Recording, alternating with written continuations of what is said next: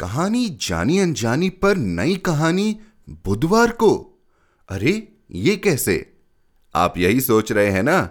Well well well हमारे सौ episode के करीब आने की खुशी में आप लोगों के लिए ये एक तोहफा।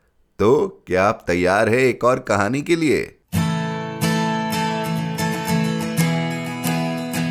आप सुन रहे हैं कहानी जानी अनजानी पीयूष अग्रवाल के साथ।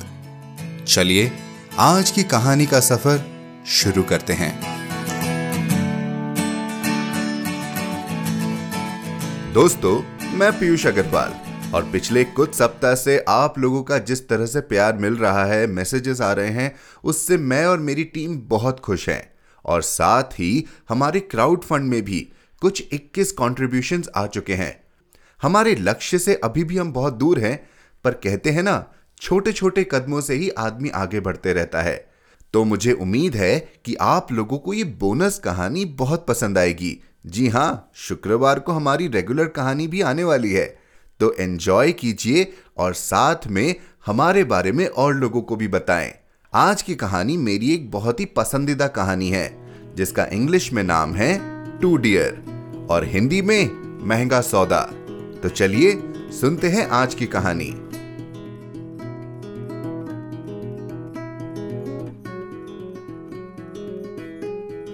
महँगा सौदा, लियो टॉल्स्टॉय, अनुवादक प्रेमचंद।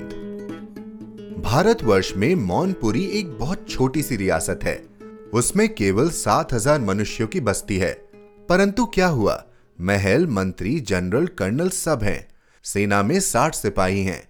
परंतु नाम तो सेना है। साठ हो या चाहे साठ हज़ार। सब व्यवहारिक पदार्थों पर कर लगा हुआ है।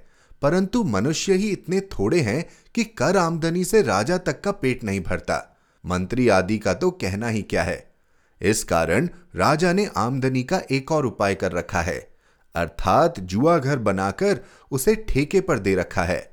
जुआ खेलने वाले हारे अथवा जीते राजा अपनी टकीना ले लेता है।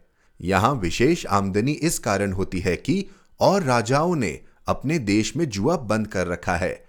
क्योंकि मनुष्य जुआ हार कर प्राय आत्मघात कर लिया करते थे। मौनपुरी का राजा स्वतंत्र है, इसलिए उसे जुआ खेलने से कौन रोक सकता है? इस जुआ घर में देश देशांतर के लोग जुआ खेलने आते हैं। यद्यपि राजा इस कमाई को पाप समझता है, परंतु करे क्या? सत्य व्यवहार से तो धन नहीं मिलता, बिना धन के काम नहीं चलता। इस कारण उसे जुआ खेलना ही पड़ता है। बड़ी राजधानियों की भांति यहाँ किसी बात की कमी नहीं। दरबार होते हैं, सेना कवायद परेड करती है।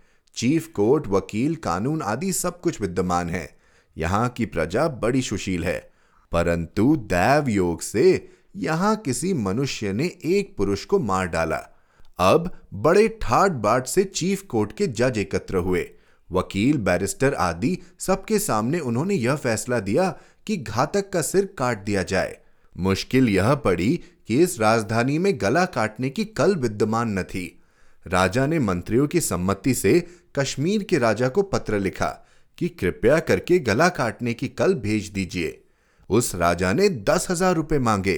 तब तो राजा जी चकराए कि दस हज़ार का तो आदमी भी नहीं, कल के दाम इतने। फिर दक्षिण के महाराजा को लिखा, उसने आठ हज़ार मोल किया। राजा ने विचारा कि यदि गला काटने की कल मोल ली गई तो सारी राजधानी बिक जाएगी। यह ठीक नहीं। क्या करें?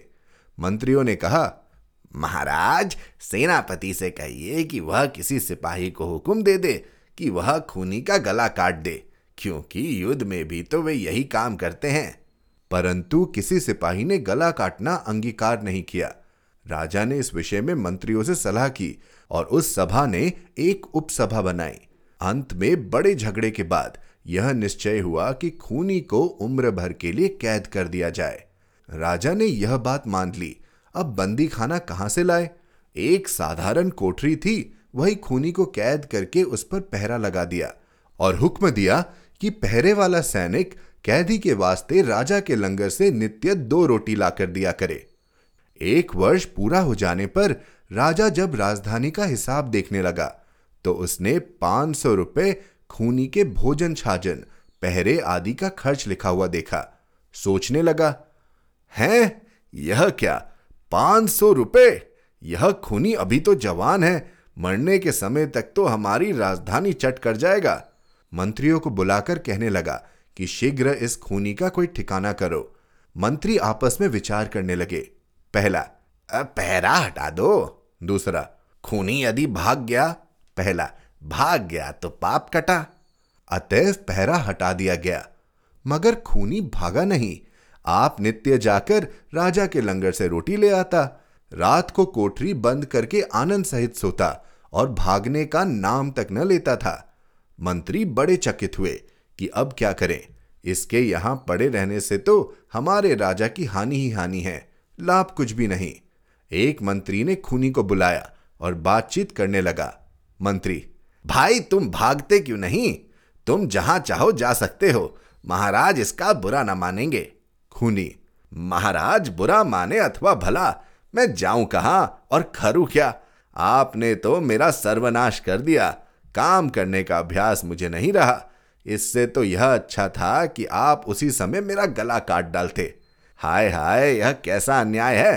पहले मनुष्य को कैद करके निकम्मा बना देना और फिर कहना कि भाग जाओ। मैं नहीं जाता। मैं तो अब यहीं प्राण दूँगा। लीजिए, अब तो फिर कमीशन बैठा। कई दिन के अधिवेशन के उपरांत यह निश्चय हुआ कि सौ रुपए साल पेंशन देकर उसे यहाँ से विदा कर दिया जाए। अंधे को चाहिए दो आँखें। खूनी पेंशन पाकर बड़ा प्रसन्न हुआ। मौनपुरी छोड़कर दूसरी राजधानी में धरती मोल लेकर खेती करने लगा। अब वह आए वर्ष मौनपुरी जाकर सौ रुपए ले आता है और आनंद पूर्वक जीवन व्यतीत करता है। बस, उसमें यही बात अच्छी हुई कि उसने किसी ऐसे देश में अपराध नहीं किया, जहाँ कैदी का गला काटने अथवा बंदी खाने में रखने के लिए खर्च की कुछ भी चिंता नहीं की जाती।